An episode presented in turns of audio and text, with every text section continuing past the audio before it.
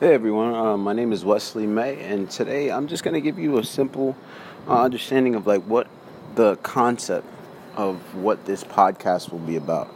So um, the first thing that I want to do is I want to start off with a story, and the story is about a man and his son. So there's a man, right?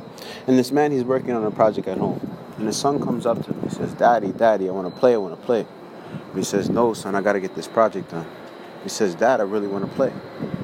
So what the dad does is he takes out a magazine, and in this magazine there's a globe, and he tears his globe up into 500 pieces, and he says, "Here, son, put this puzzle together."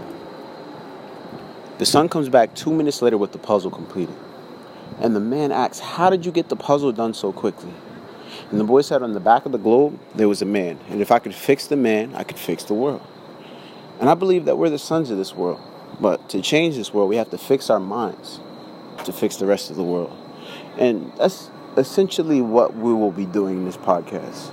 We'll be talking about how is it that we can change our minds so that we can become what we're destined to become.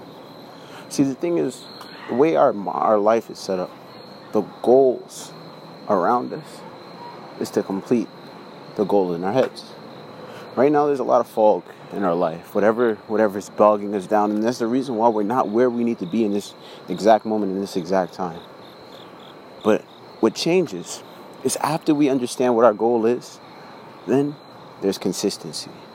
You have to be consistent, understanding and, and, and being one with the goal that you have in your life.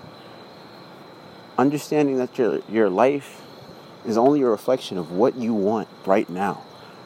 And even if you didn't feel that way, it's truly what you want at this exact moment. And if you didn't like that, then change it.